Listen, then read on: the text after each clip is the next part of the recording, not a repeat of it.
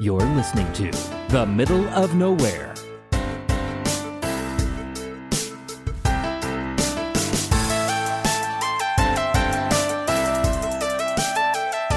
What's up? Welcome to episode one, take three of the Middle of Nowhere podcast. We are two Midwesterners. I'm Kyle, and I'm River. we are going to each week bring you one topic for your listening pleasure that we find interesting because what else is there to do in the Midwest besides look at the internet and see what we can find?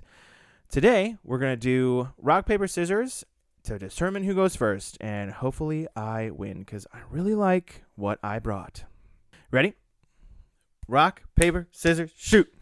Oh, oh, shit! I figured out your strategy, and I don't know why it's taking me this long because we've used rock, paper, scissors to determine many things, and you always choose rock, and I always choose scissors. So I, I don't know. I don't know why it took me literally six years to figure out that you always do rock first. It did take you quite a while, and I, I unfortunately, right here live on air, you've just blasted my entire strategy. Boom. It only took six years. Six years.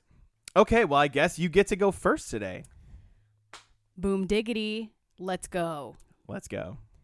So you've probably heard of Centralia, Pennsylvania. Pennsylvania, yes or no?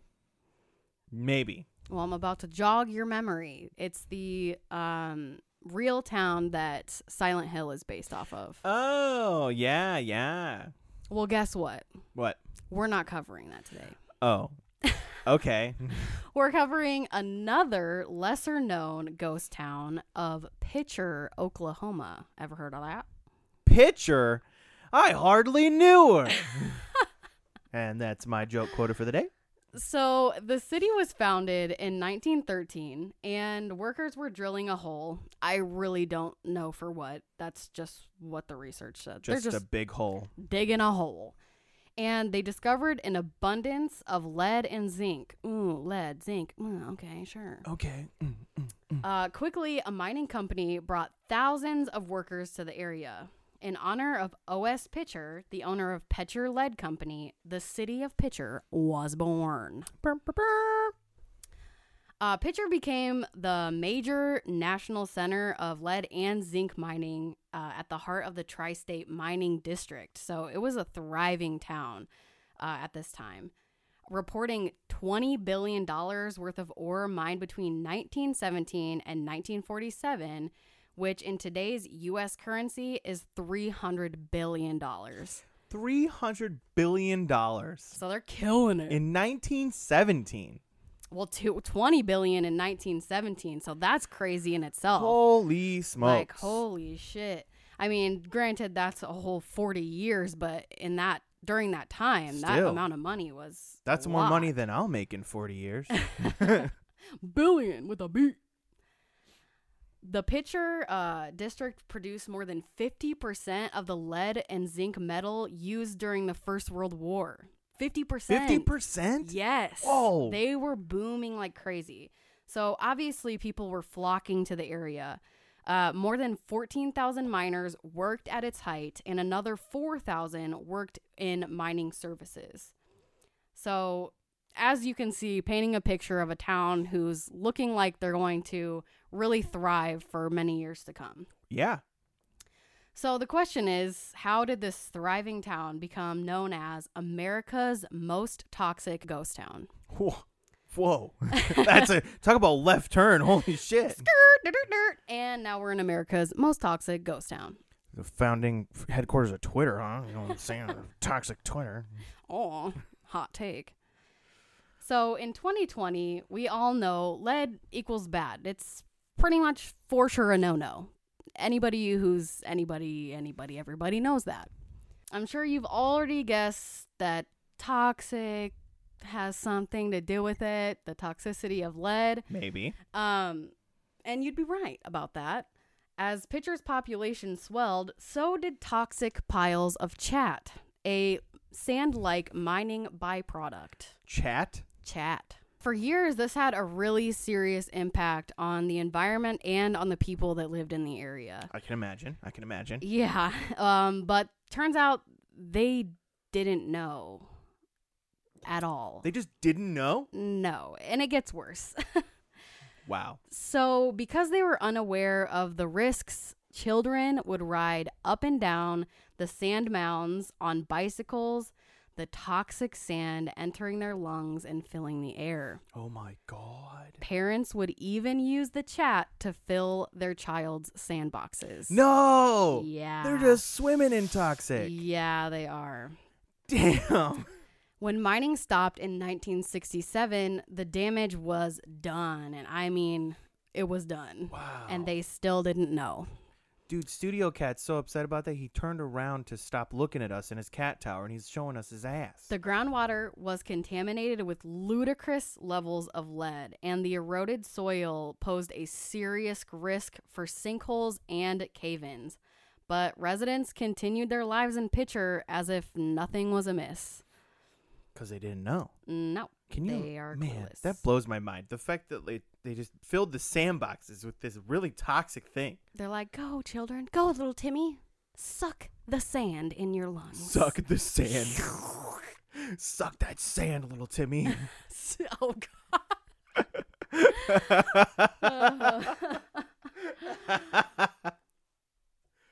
uh, it gets worse.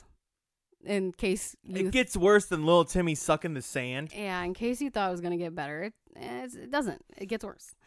So while all of this is going on, children were swimming in the creeks that ran red. They thought their skin was red from sunburn, but it was actually chemical burns. Wait, holy, what? What?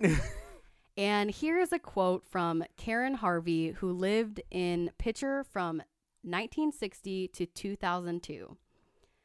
We'd go swimming in them, and our hair would turn orange, and it wouldn't wash out. At age 18, she underwent corrective surgery due to bone growth in her ears.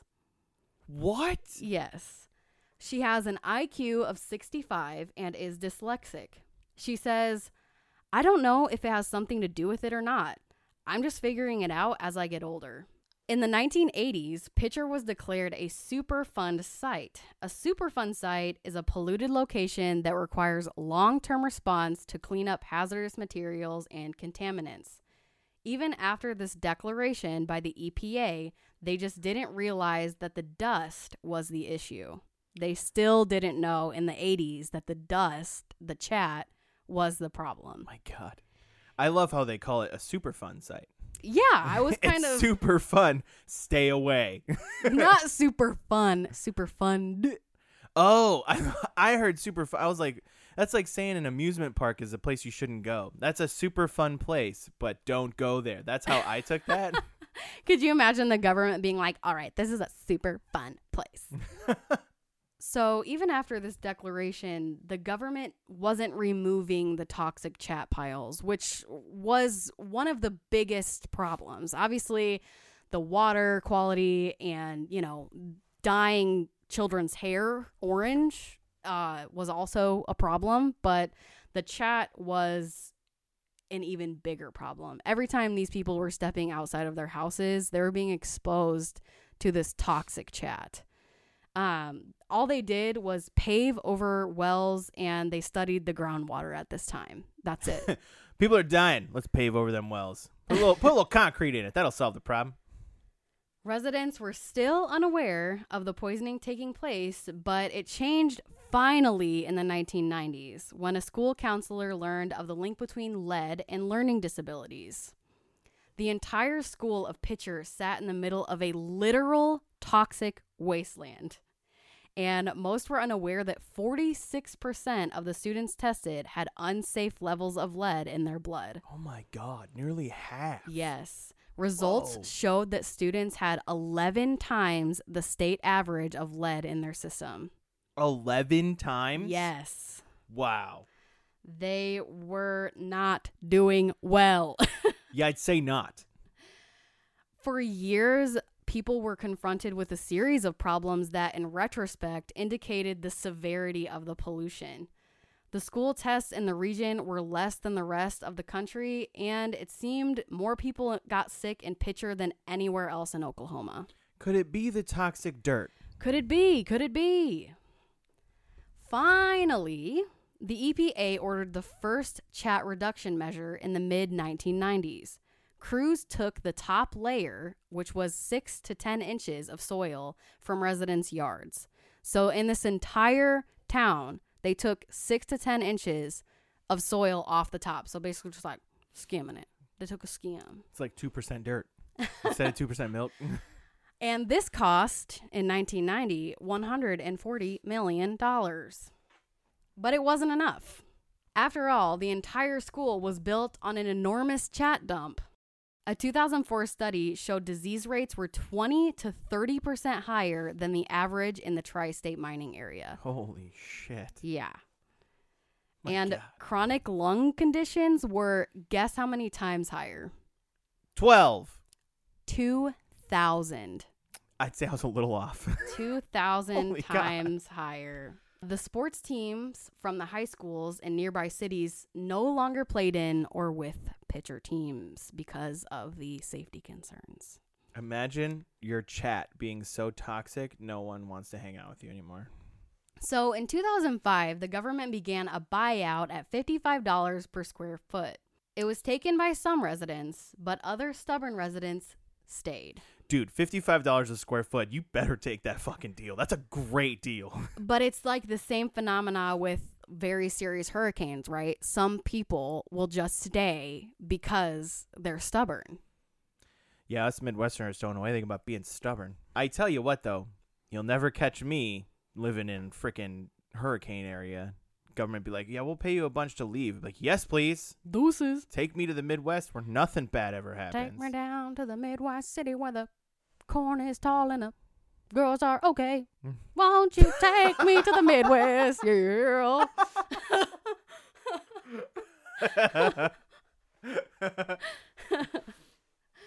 Okay, so in 2006, inspectors found that nine of 10 buildings in the town could fall into the ground into abandoned mines at any time. Holy- so on top of okay, I just got to recap. this is like this Mad is Max. Insane. Yes. Like I got to recap because okay, so the ground is toxic as fuck. It's making everyone sick and dead and dumb. yes. that is the perfect synopsis. Correct. Yeah. And on top of all of that, they took a foot away, a foot of dirt away from everyone's yard. So everyone just has like a foot deep hole in the front yard. and it didn't do anything. and it didn't do anything. And then on top of all of that, your house could just fall into the ground at any moment. At any moment. The whole entire town's a Nine of sinkhole. 10. Nine of 10. The whole entire town's a giant sinkhole. yes. I think Silent Hill could learn a thing or two from this town. Yeah, seriously. So in 2008, 150 homes were destroyed in a deadly tornado. Whoa, it just gets worse. Oh my god.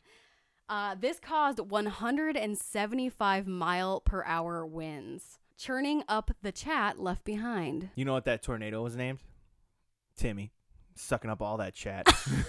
Oh my god. Suck up that chat, Timmy. He came back as an adult. Full circle. Most of the remaining residents had to relocate after this devastating tornado. So finally, some more stubborn Thank people were like, you know what? This place does kind of fucking suck. Uh, the following year, in 2009, the last high school class of Picher graduated with only Five people. 11 students. Ah, it's close at that time. And police and local governments were dissolved. Picher was no longer considered an official town. Damn. But people still lived there. Because of course they did. Of course they did. Story ran by Wired in 2010 reported most of the city was condemned, burned, or ransacked. One resident caught an indie film company in a deserted chapel shooting a porn. Nice. nice. Noise. if you're going to do anything in picture, it should be shooting a porn. That's like either a porn or a post apocalyptic movie. Those are the only two things acceptable in picture at this point. I believe I have a picture of the chapel where the porn was shot. So if you'd like to see that, check out our social media. At this time, the population was just 20. People traded goods or made special outings for uncontaminated supplies in nearby towns. They, They had to go. They had to go out of town to get supply. They're like, I'm going on a supply run. yes. Hopefully, I'll make it back. it's it's so much reminding me Oh of Mad God. Max. and That's it, crazy. It gets more Mad Max. Just wait. oh my wait. god, when does it end? They even turned one of the chat piles into a range for shooting, and on another hill they ran ATVs. So this is just a redneck paradise at this point. Yes, because the people at this point called themselves chat rats. Cause of course they did. Cause of course they did. When buyouts ceased in 2011, the federal government sold the extensively toxic land back to guess who they would sell something that was shitty back to? The chat rats. The native tribe of the area, the Oh, Quapaw. That's very shitty. The Quapaw were the first tribe to manage a Superfund site. However, the chat itself was owned by the federal government, which is weird twist. So take the chat away, federal government. Well, meaning that the benefits of its sale would benefit the government, not the Quapaw tribe. Because of course it Because would. Because of course they would do that. After removing more chat, the government sold the sand as a reinforcing agent to asphalt and paving companies. Thankfully, the Quapaw tribe was later allowed to benefit from the sale of the chat, and the EPA granted the Quapaw in 2017 uh, $4.9 million. Well, there you go. That's So, something, I guess. That's something. This part's sad, Kyle. Even sadder than anything else in this story. Are You ready? I guess. Saddest of all, the Burger Basket, a business which was proudly proclaimed as the last place in Picher. It was demolished in 2011. The burger basket. R.I.P. the Burger Basket. You will forever not be missed because I've never been there. Toxic boigas sold here at the Burger Basket. Yeah, like what could be their slogan? Like, "Welcome to the Burger Basket, home of the toxic." Their you want slogan, some boigas? their slogan was literally the last place in Picher. That's so stupid. that that was their slogan. you want to come get your burgers at the Burger Basket? We got a chat rat special, two for one. Free bu- free bucket of toxic sand with every purchase. for your child's sandbox. In 2014, the former city of Picher was home to just 10 people, and they had no fresh burgers. So Gotta have them fresh burgers. So sad. The government spent $301 million on demolishing and cleaning up during this time, with another 178 million for digging new wells and the establishment of a water treatment facility. See, but why though? I know. Just build a fucking wall around the town. Be like, look, you guys want to live there? Go right ahead. We don't give a fuck. And then spend that 175 million dollars somewhere fucking else. it's so crazy. maybe put fucking clean water in Flint. Yeah, no kidding. There's 10 people there. Why are you spending over 400 million dollars a year? I, I was thinking the same thing during my research. Despite the efforts made, on June 9th, 2015, the last inhabitant of Picher, Gary Linderman, a 60 year old pharmacist, died from a sudden illness. Probably all that lead and arsenic.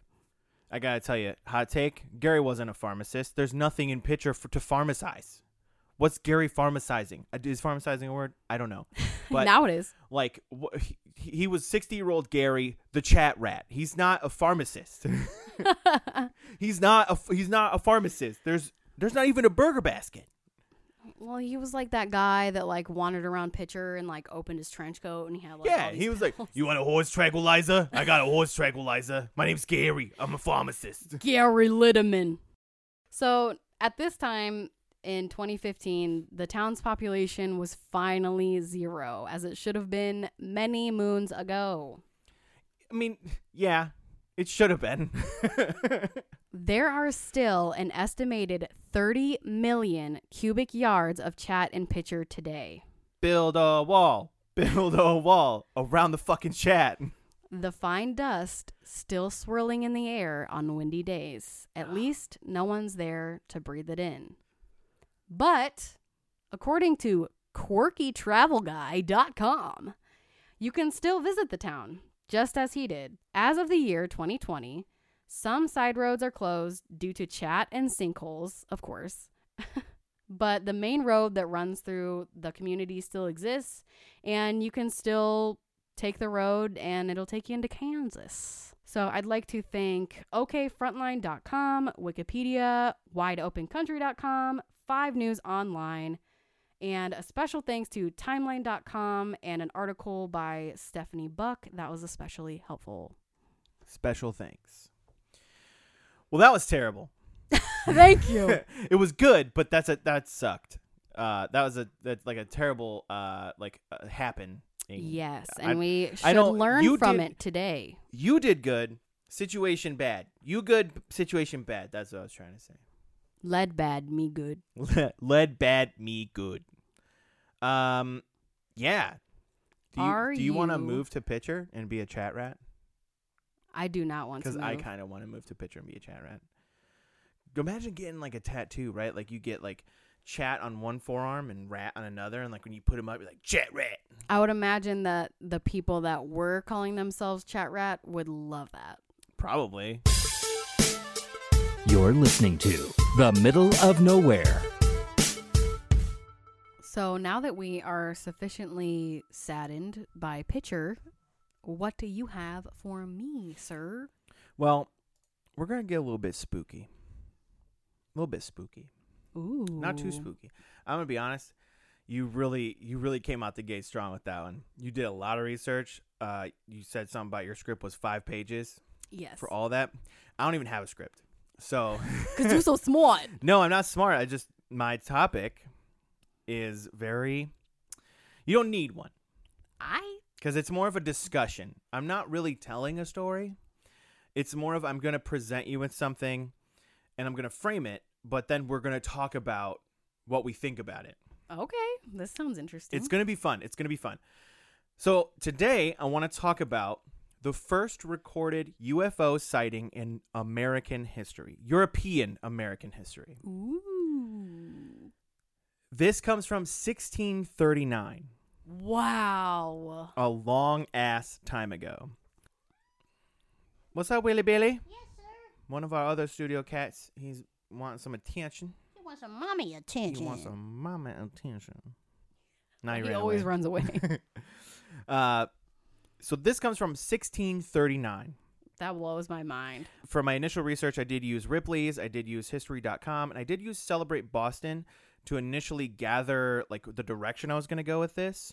But I dug into, and they're freely available online if you want, if anybody out there wants to read about them. Governor Winthrop's journals from 1639. The actual appointed governor to the colony of Massachusetts in 1639. His journals are out there from 16, I think it's 1629 to 1640. Wow. Uh, he was governor, so his journals are out there in two volumes. So we're going to talk about several events. The first one comes from, and there I couldn't find an actual date of when it happened, just that it happened in 1639. That's a long time ago. I have the actual entry from his journal that I'm going to read to you, and in then character?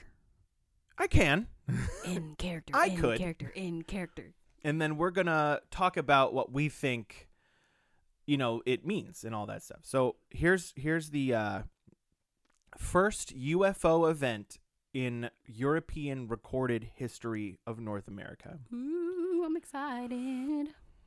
In this year, one James Everell, a sober, discreet man, and two others saw a great light in the night at Muddy River. When it stood still, it flamed up and was about three yards square. When it ran, it was contracted into the figure of a swine.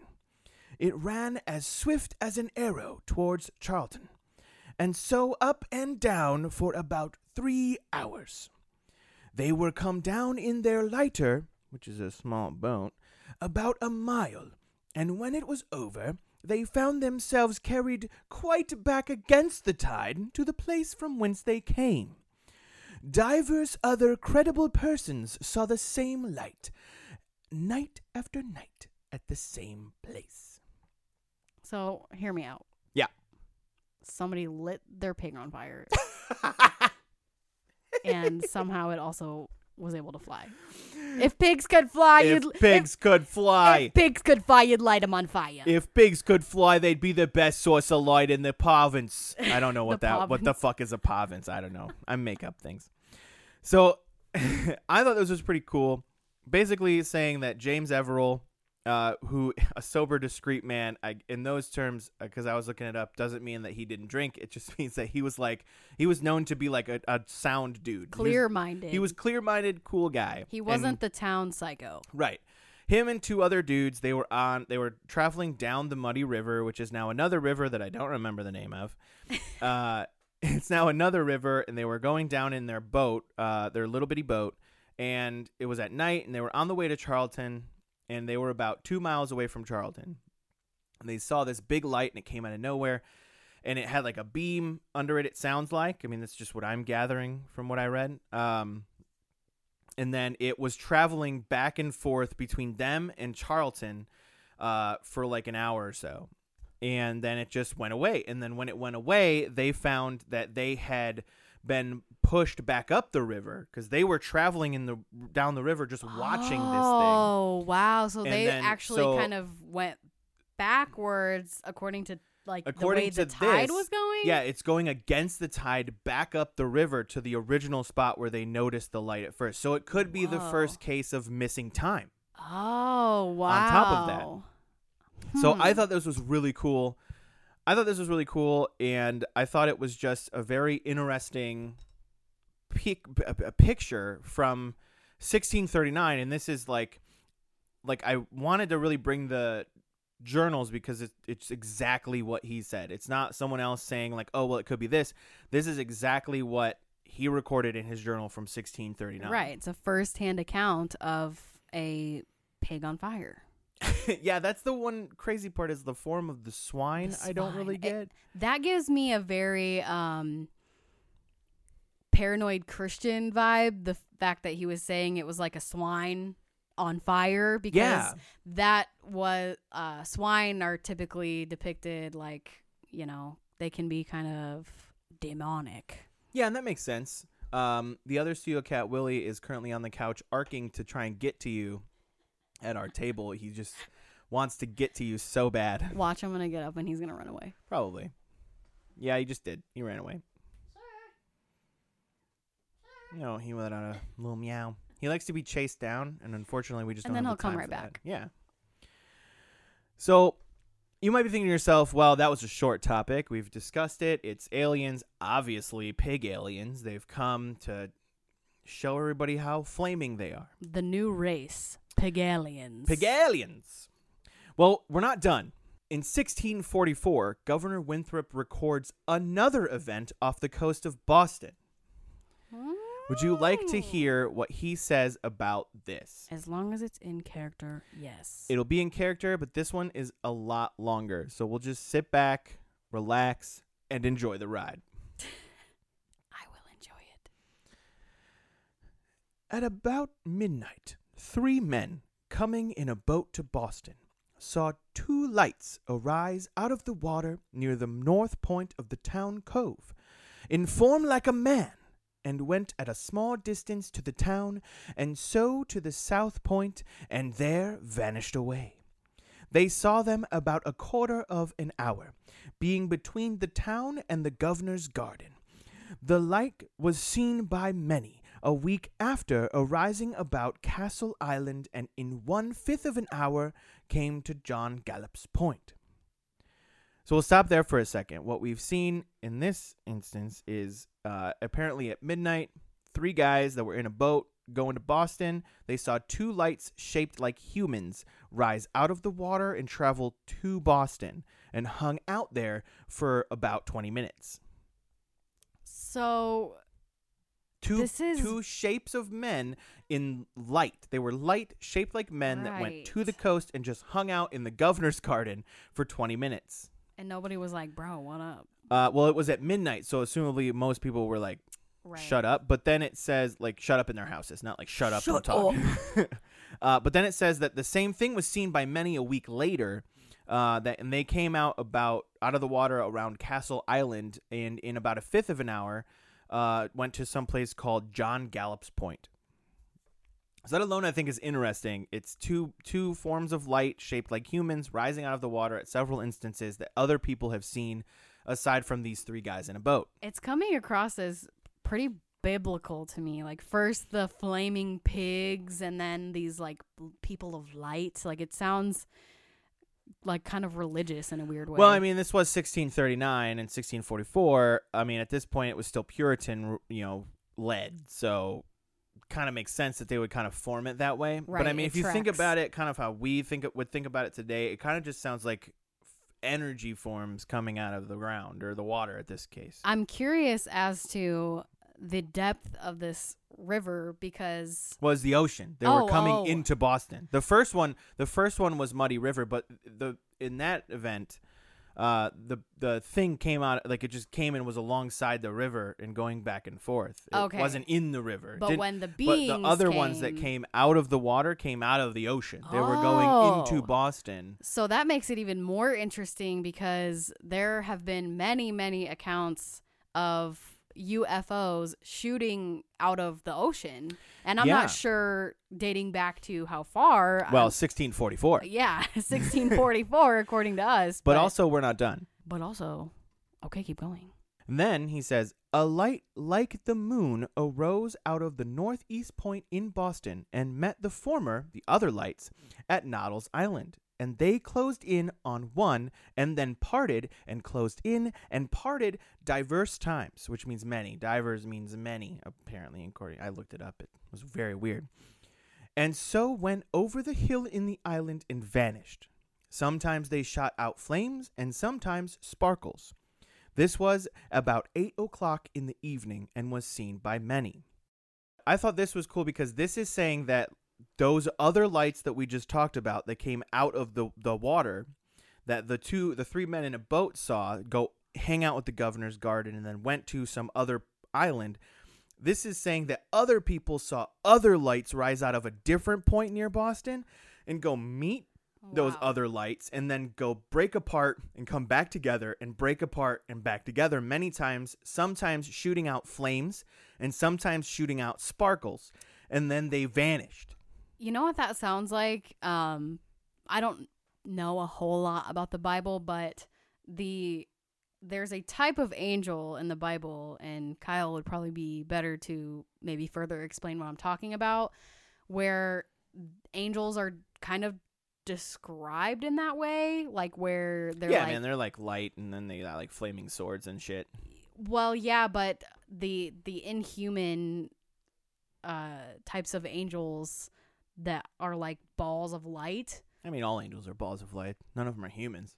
Well, yes, but when a lot of people think of angels, they think about you know, a human looking entity. They don't think about a completely different life form.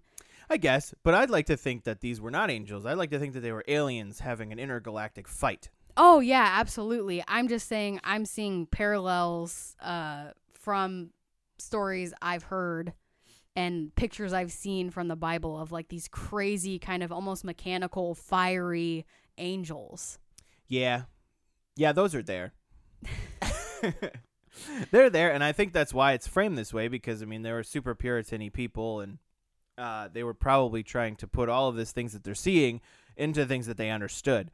So that's why I think it's cool if you try and look past the biblical references and take those away, and you're going to see, you kind of just think, like, okay, so we have balls of light and other lights formed in the form of men that are meeting and separating, meeting and separating multiple times, shooting out flames and sparkles and flames and sparkles, and then they just vanish.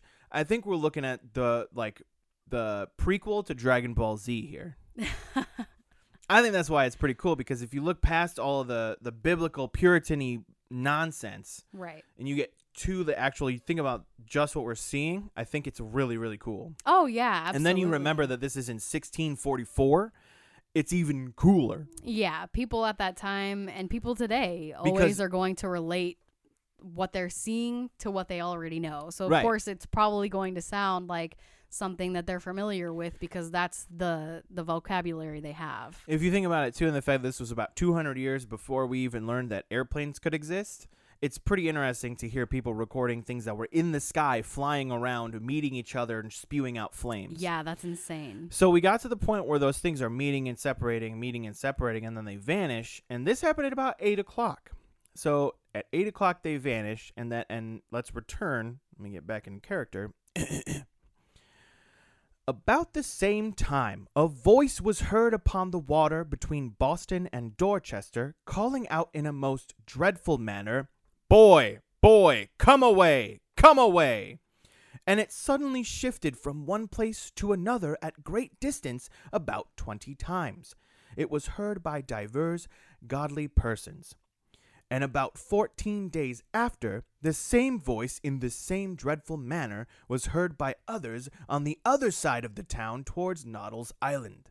So apparently, for several to, uh, weeks, people were hearing just this big dreadful voice saying, "Boy, boy, come away, come away."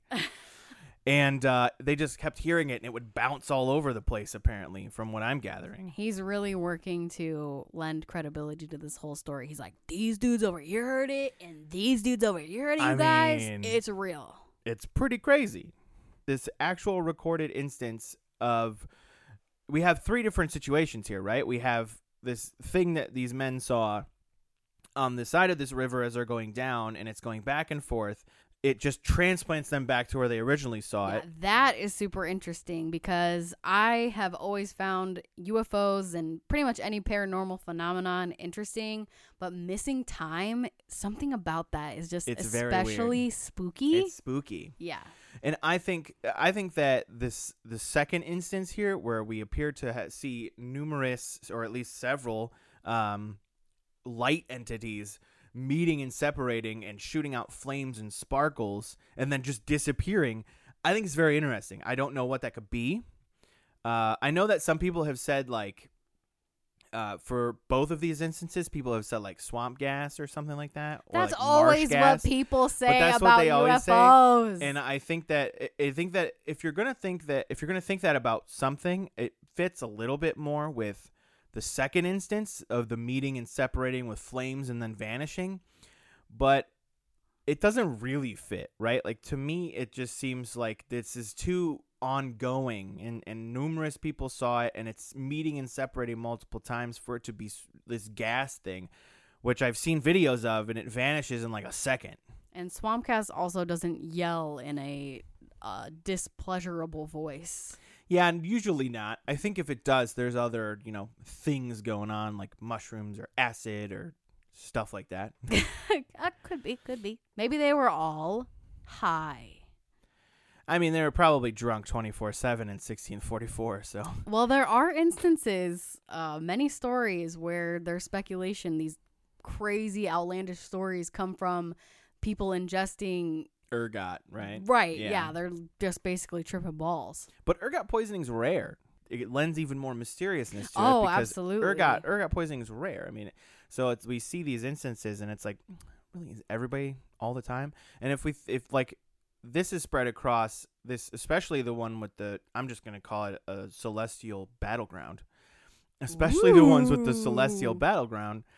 It's spread over like multiple weeks. And they're all experiencing the same thing, which numerous people. isn't typical of And. It's not like this was written by the town crazy guy or the town weirdo or just any old guy. This was written by the governor of Massachusetts right. at the time, an official that was appointed by the crown to govern this place is saying like I think this is credible enough to write down in my official journals.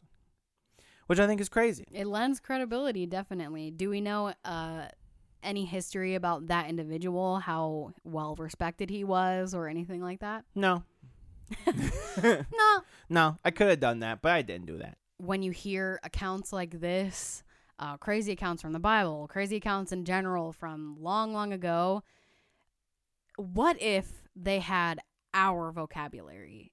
How Yeah. would this be described if they had our vocabulary? I think we'd actually know what happened, but because they had such limited education and especially during that time in Massachusetts they're you know gung ho for the Bible so Well, I think I think it's very interesting because I've heard from like 1500 to like 1750, like people just forgot how to talk. They just like forgot how to write the English language. That's why it all sounds so fucked up.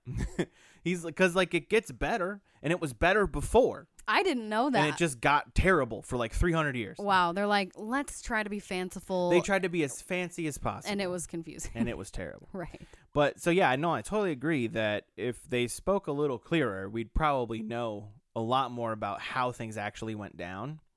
But for some reason, because you can almost guarantee nobody talked like this when they were just like ordering something from the tavern. They were like, "Hey, sir, let me have one of those if and so much, maybe be a pint of your best frothing, refreshing beverage, maybe on so on so much. I would like to very much so be ingesting of this thing right now, please." if thou willst like they didn't talk like that. They couldn't have. Like who? Nothing would ever get done. Take you twenty minutes to order food from a bar. And also, you just think about the life experiences of people back then. I mean, you lived in a tiny town and you were bored as fuck. Yeah, and I think that ends uh, ends. I think that lends to it is a lot too. It's yeah, because like- who doesn't want to hear a rumor spreading around town that they saw these crazy, sparking, fiery lights and a pig that was lit on fire? I mean, who doesn't want to hear that when they're living probably, maybe not the most entertaining life back then? just take a break from like fighting Native Americans. Be like, what'd you say about a flying pig?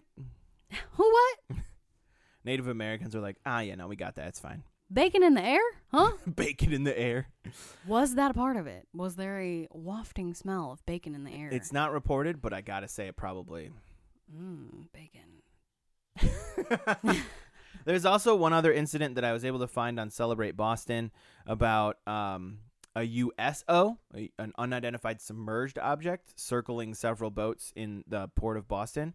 But I couldn't confirm that with the journals. Uh, they say they found it in the journals, but I scoured these bad boys and I couldn't find any mention of it. So I don't want to talk about it too much. But I thought that it was very interesting to think about something like a big whale or some shit like circling uh, boats in harbor and like nobody knows what it is. Huh, interesting. I do find it pretty believable that there could be intelligent life in our ocean on this earth because The aliens are here. it's so deep. They're we can't we it could be, could be. There's from They're then until us. now there has been many accounts of USOs and I think just as it's just as probable as aliens out there somewhere in the universe because we know so little about our oceans and honestly I find the ocean pretty spoopy, creepy, It gives me like the heber jeebers. Yeah. As someone who hates open water, I agree. Yeah, like crazy people who jump off boats in the middle of the ocean. No thanks. Excuse me, no, absolutely not. No, thank you. But that's all I got. I thought that was an interesting thing to talk about, and we've spent about 25 minutes talking about it. So I loved the fact that there was a first-hand account from that long ago. I thought it was fascinating. yeah, very cool. I've added printed versions of these journals to my Amazon wish list, and hopefully they will be on my shelf soon.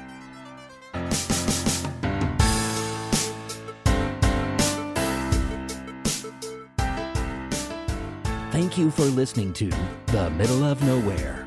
You can find us on Twitter and Instagram at In a Dark Field. If you like the show, please tell a friend. Copyright 2020 Nowhere Audio.